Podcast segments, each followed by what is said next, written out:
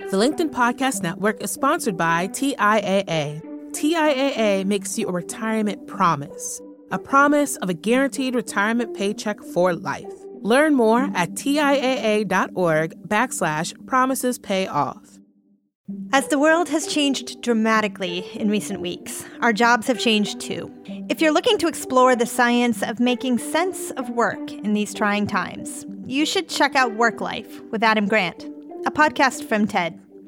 This season, you'll learn how small wins can help you fight burnout, how you don't have to fight loneliness at work alone, and what veteran remote worker, aka retired astronaut Scott Kelly does to build mental resilience. Listen to Work Life with Adam Grant wherever you get your podcasts. I know I always do. Hey, it's Jesse. Here in the US, we've just celebrated Independence Day, and we're off for the week. So we've dipped into the archives to pull an episode about a guy who defeated the odds every single time. Enjoy. From the editorial team at LinkedIn, I'm Jesse Hempel, and this is Hello Monday, a show about the changing nature of work and how that work is changing us. This is an episode about an underdog. And I love an underdog. I think a lot of people do. Because they're the ones who aren't supposed to win at work, at life, wherever the odds aren't in their favor, and yet they pull it off anyhow.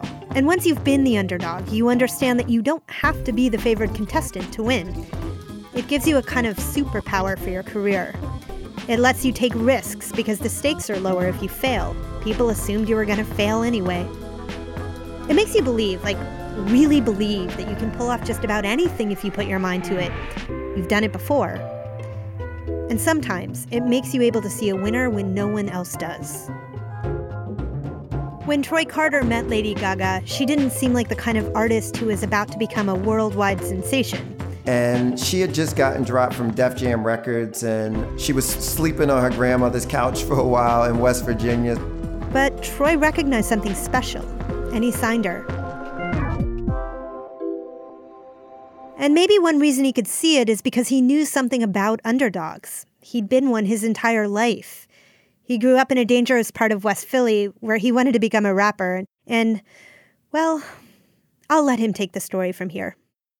In uh, like eighth grade, you know, I, had this dream of being a rapper. So in ninth grade, I met my my best friend named Jazz, and um, and we came up with this idea that we were going to do this rap group called Too Too Many, and it was with his cousin Ant and uh, and basically we called it too too many because we only could afford things for one of us. So it, was all always too too many of us. And uh, and we we had this dream of you know one day we meet Will Smith and Jazzy Jeff and Fresh Prince and they were going to give us a record deal. And so we kind of set out on that mission. Look, a lot of people may have that dream, but when you say that you had a mission, I mean, you, you stood out in the snow in front of their office, right? Uh, yeah, we were kind of like borderline stalkers. So we, we would go like, uh, whether it was cutting school to go down and stand out in front of the studio or after school, we would go um, down to the studio and we just would wait out there um, pretty much until until one day somebody actually let us into the recording studio and we did an audition for Jazzy Jeff and Fresh Prince that day. What was that like? You know, it was it was it was crazy because you think about you know at that young age having that level of uh, commitment and craziness to actually do that, and then um, and then to have the bravery and heart to to to just pop in a demo tape and and do an audition uh, audition live on the spot.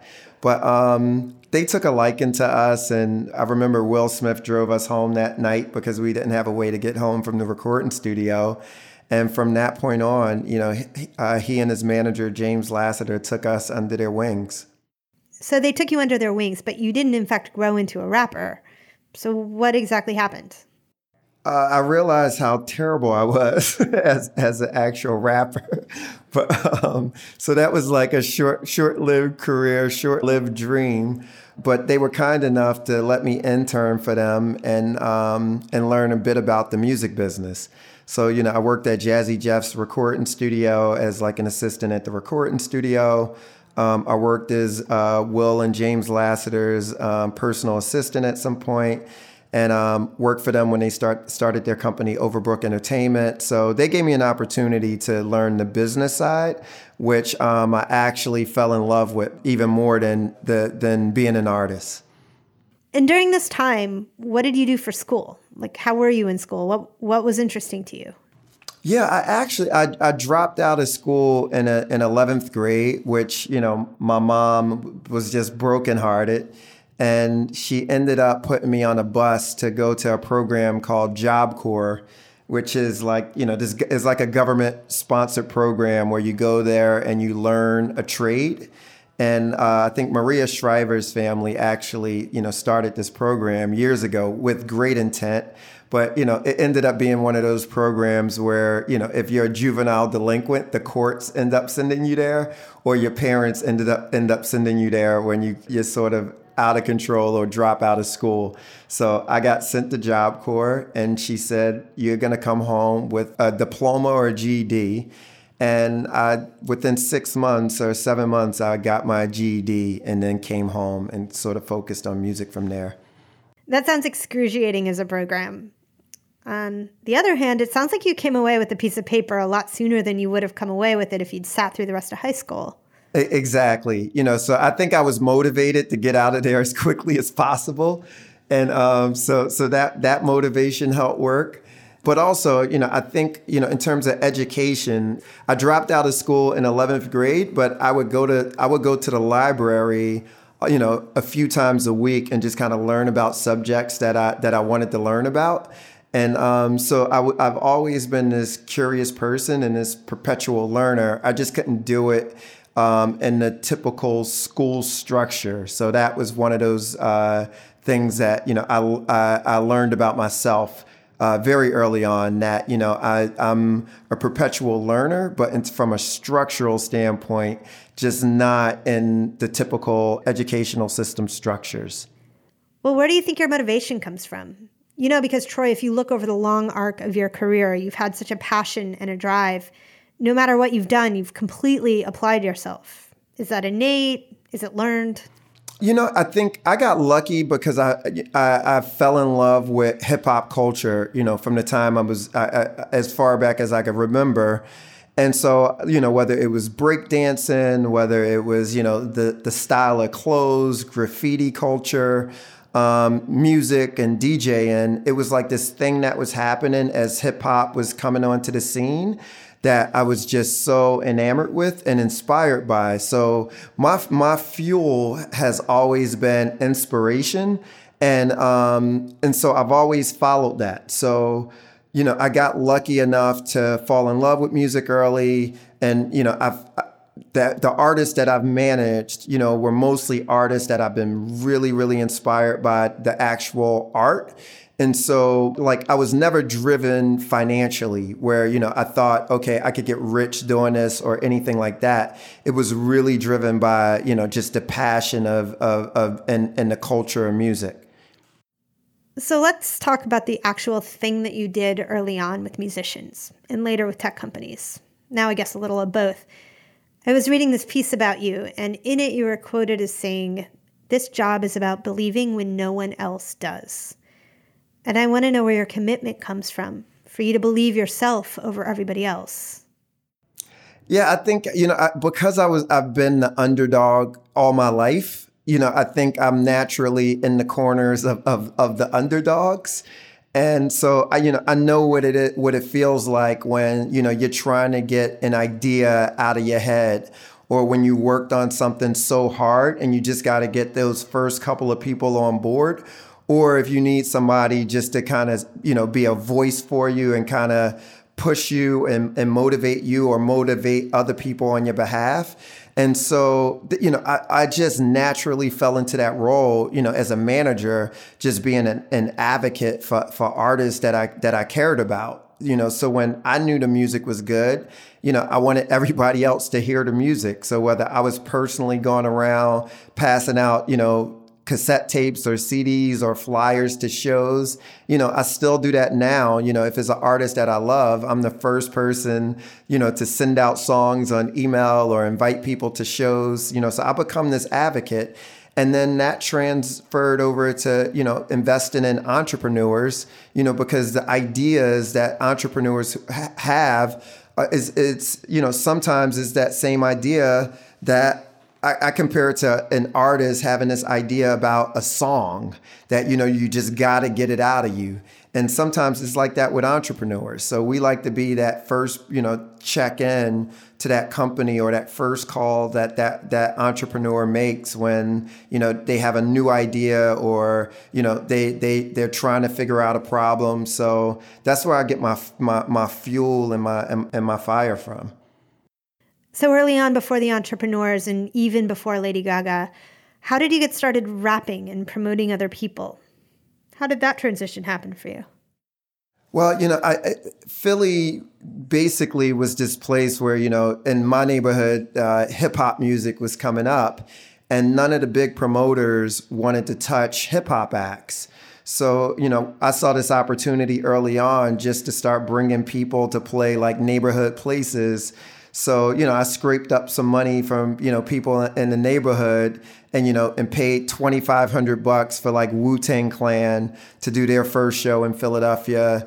Um, you know foxy brown and jay-z uh, uh, notorious big and junior mafia. So a lot of the acts that the bigger promoters wouldn't touch you know that that was an opportunity for me to uh, to bring them into philadelphia and that's how i built a lot of my relationships from taking those early bets and and and being there for for a lot of those guys in the early days.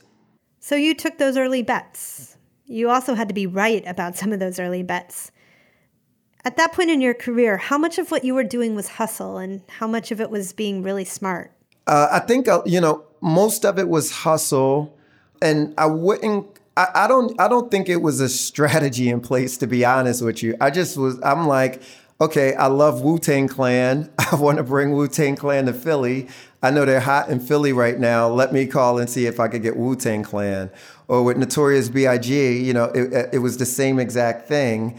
And sometimes I was wrong. You know, there there were shows that I promoted where you know it was more people on the crew that day than people in the audience who paid for tickets.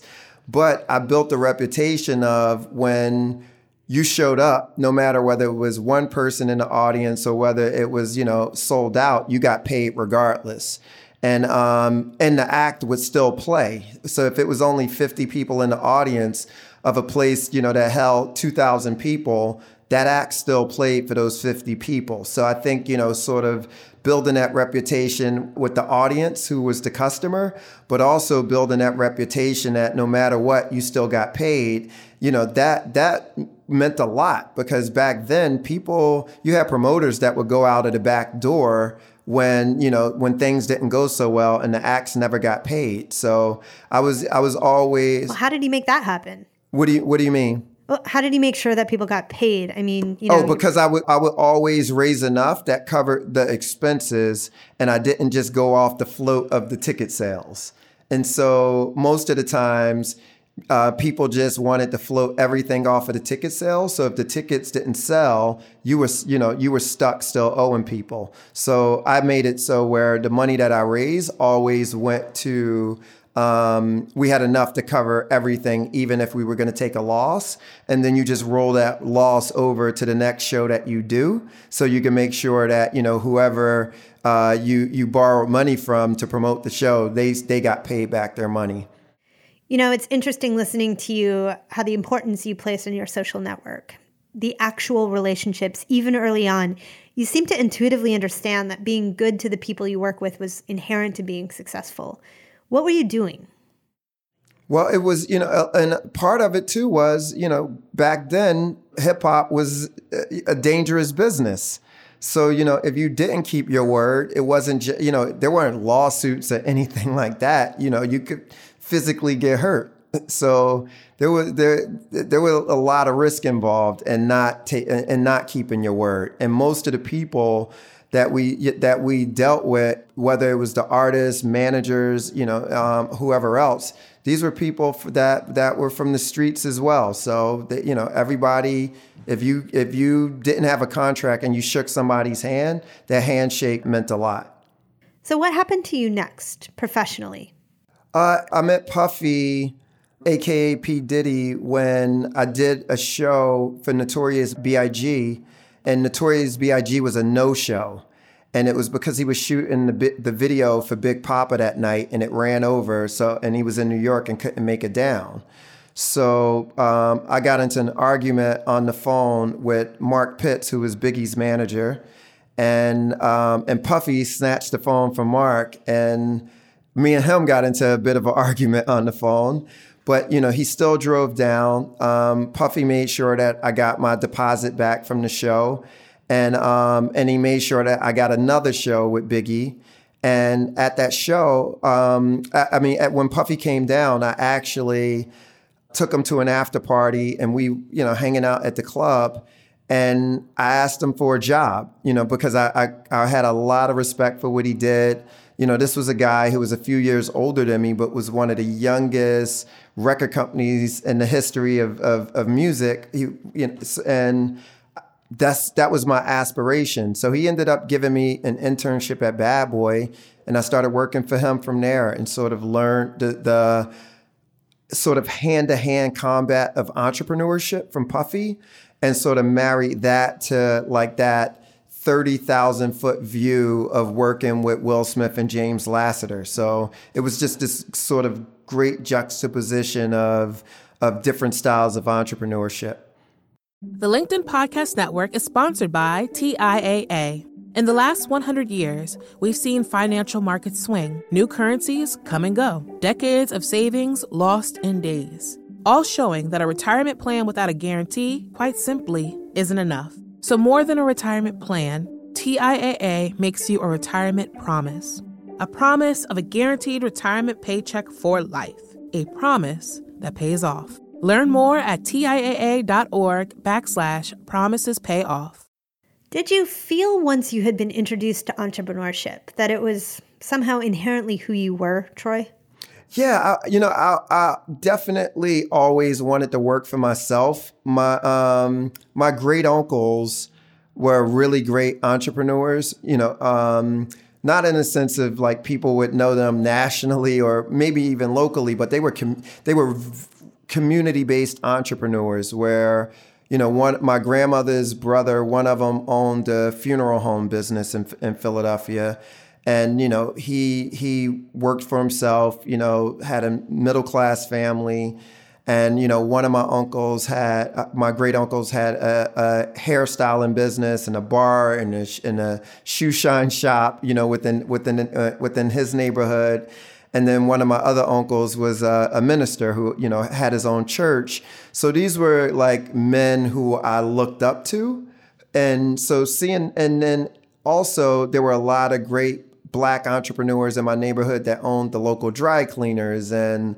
you know the restaurants on on the corner and then after a while we saw you know one wave of turnover where immigrants came into the neighborhood and, and you saw a shift from local entrepreneurs to immigrant entrepreneurs. And then from the immigrant entrepreneurs, you saw gentrification and sort of chains come in. So I, I was kind of watching this turnover.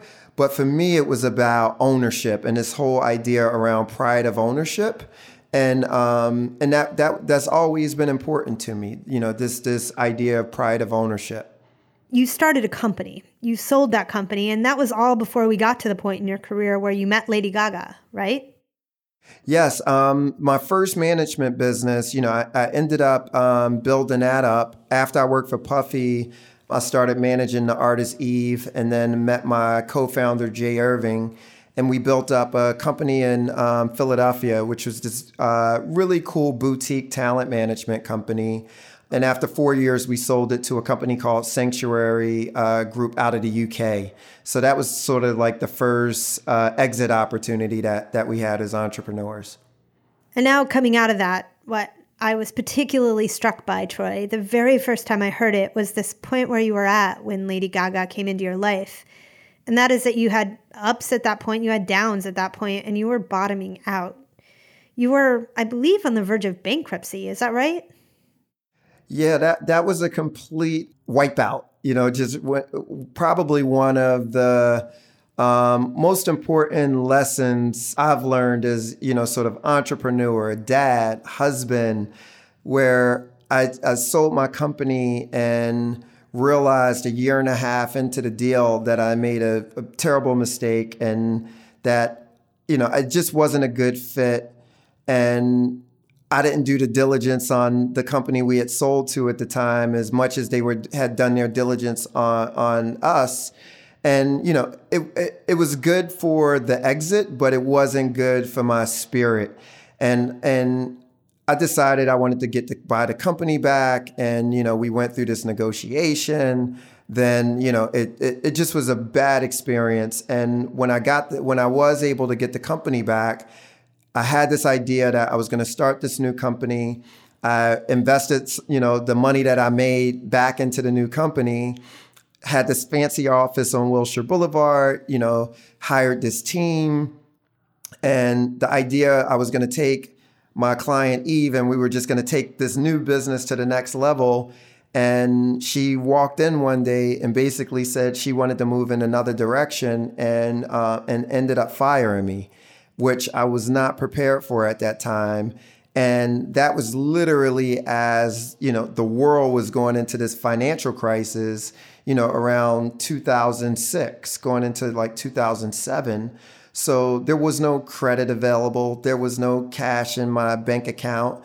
Um, was really having um, issues with debt from my house being foreclosed on to cars being re- repossessed and you know the couldn't pay tuition for the kids school and really literally down to the point where I couldn't put gas in my hybrid car at one point, which was like, you know, I, I, I, remember pulling over on the road, you know, one, one day on the side of the road and just boo-hooing in my car. And, you know, it, it just was like the point where I knew I hit rock bottom.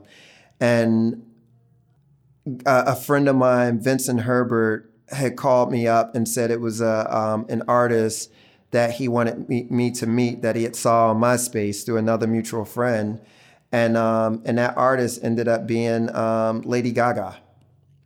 So maybe you could tell us a little bit about what you saw in Lady Gaga 2006.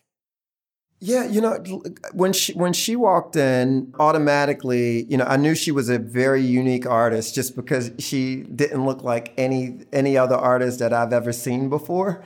You know, where she, you know the big sunglasses and and fishnet stockings and you know really looking like a, a, a rock star out out of the gate and she had just gotten dropped from Def Jam Records and and um, she was sleeping on her grandmother's couch for a while in West Virginia, sort of kind of recovering because she being a, a, a, a pop star was a, her dream.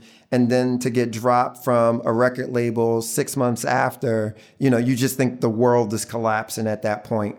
So you know when she came in you know she very very sweet very humble but definitely focused on this is what i want to do and her dad had given her a year um, to figure it out, or, or unless, or she was going to have to go back to school.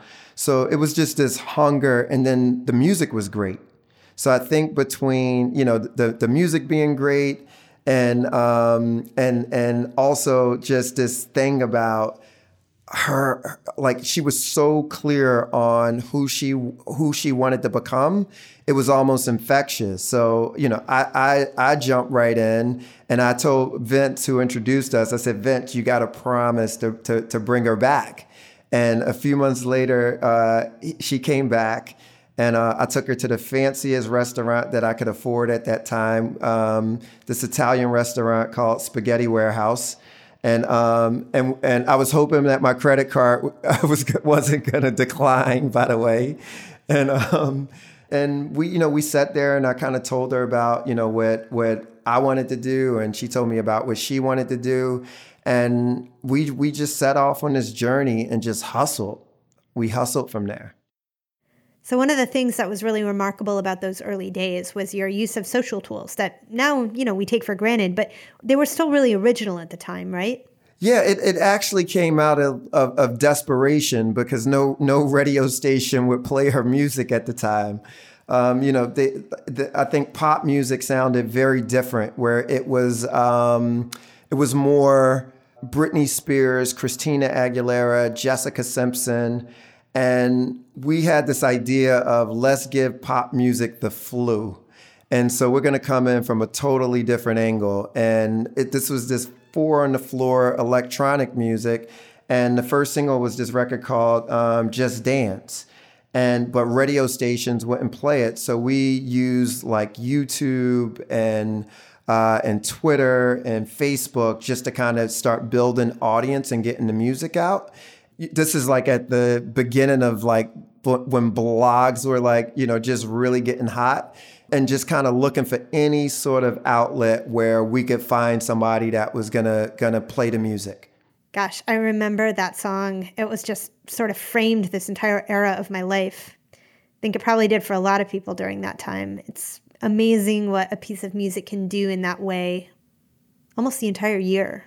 Well, it took a year to get that song, almost a year to get that song played on the radio. And, you know, so it's, you know, it, I think it's it, one of the lessons that, that I learned was if, you know, and, and this is when you, you sort of marry instinct with early data and finding like those first few fans in the very beginning and like understanding that feeling of okay it feels like we really have something here let's just stick with it and just and, you know and so it just was not giving up on that record.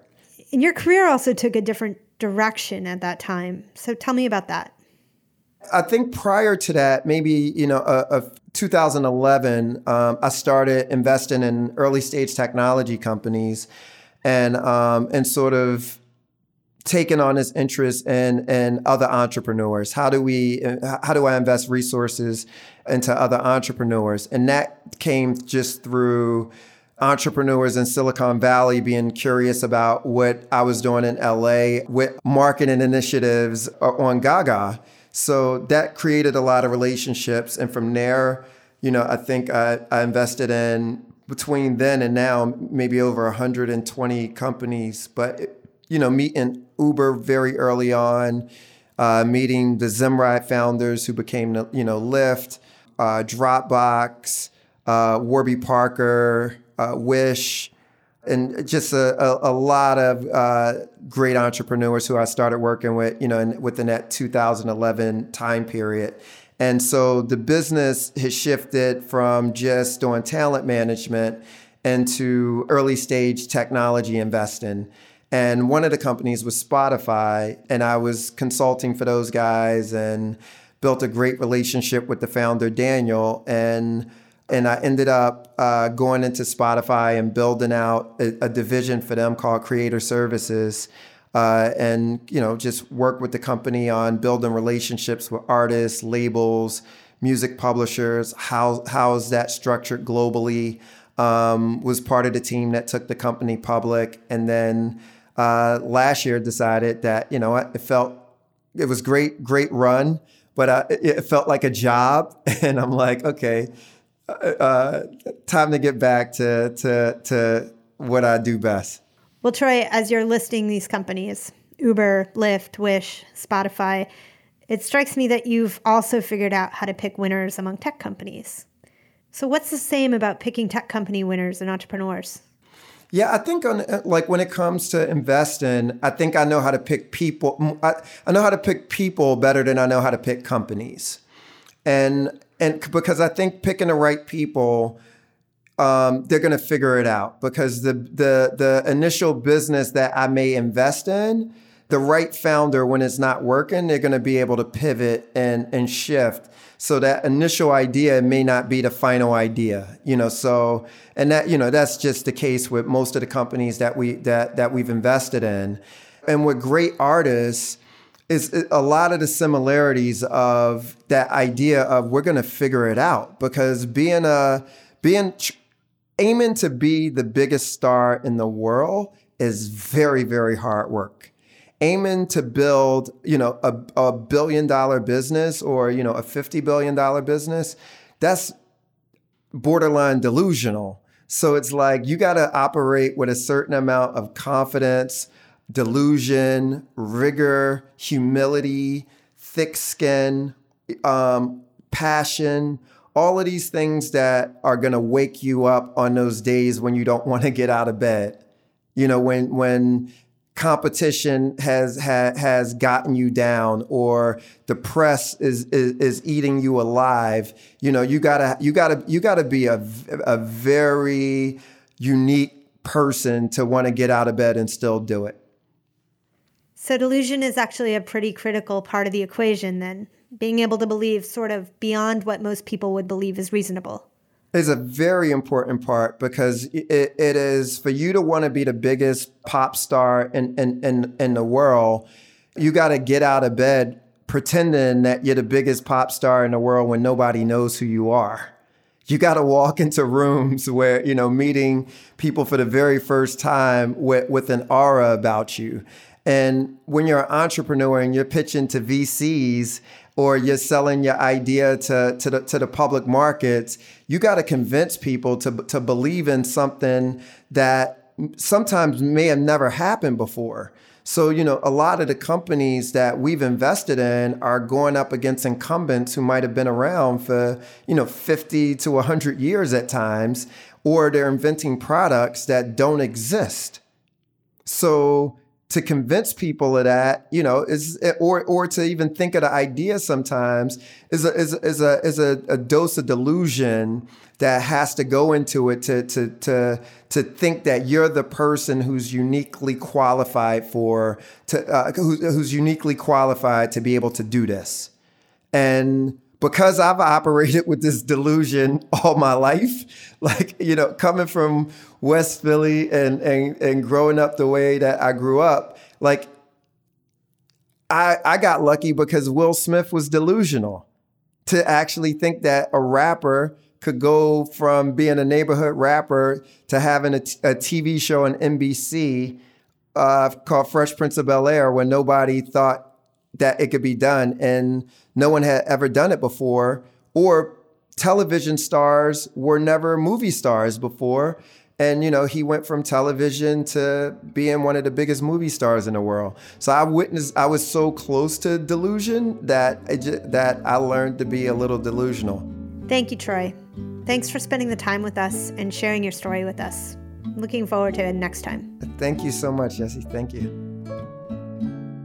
Again, that was Troy Carter. His newest company is called Q&A. And I wish I could believe in every idea I have and every person whose work I appreciate with the conviction Troy brings to his own beliefs. That, in the end, is what it means to be the underdog. If you like the story, maybe you can think of other underdogs you'd like featured on the show. Write to us at hellomonday at linkedin.com or post on LinkedIn using the hashtag HelloMonday. If you enjoyed listening, subscribe and rate us on Apple Podcasts. It helps new listeners find the show. Hello Monday is a production of LinkedIn. The show is produced by Laura Sim. Joe DeGiorgi mixed our show. Valencia Iriondo is head of original audio and video. Dave Pond is our technical director. Maya Mangini and Victoria Taylor will always cheer for the underdogs. Our music was composed just for us by the mysterious Breakmaster Cylinder, and you also heard music from Poddington Bear. Dan Roth is the editor in chief of LinkedIn. I'm Jessi Hempel. See you next Monday. Thanks for listening.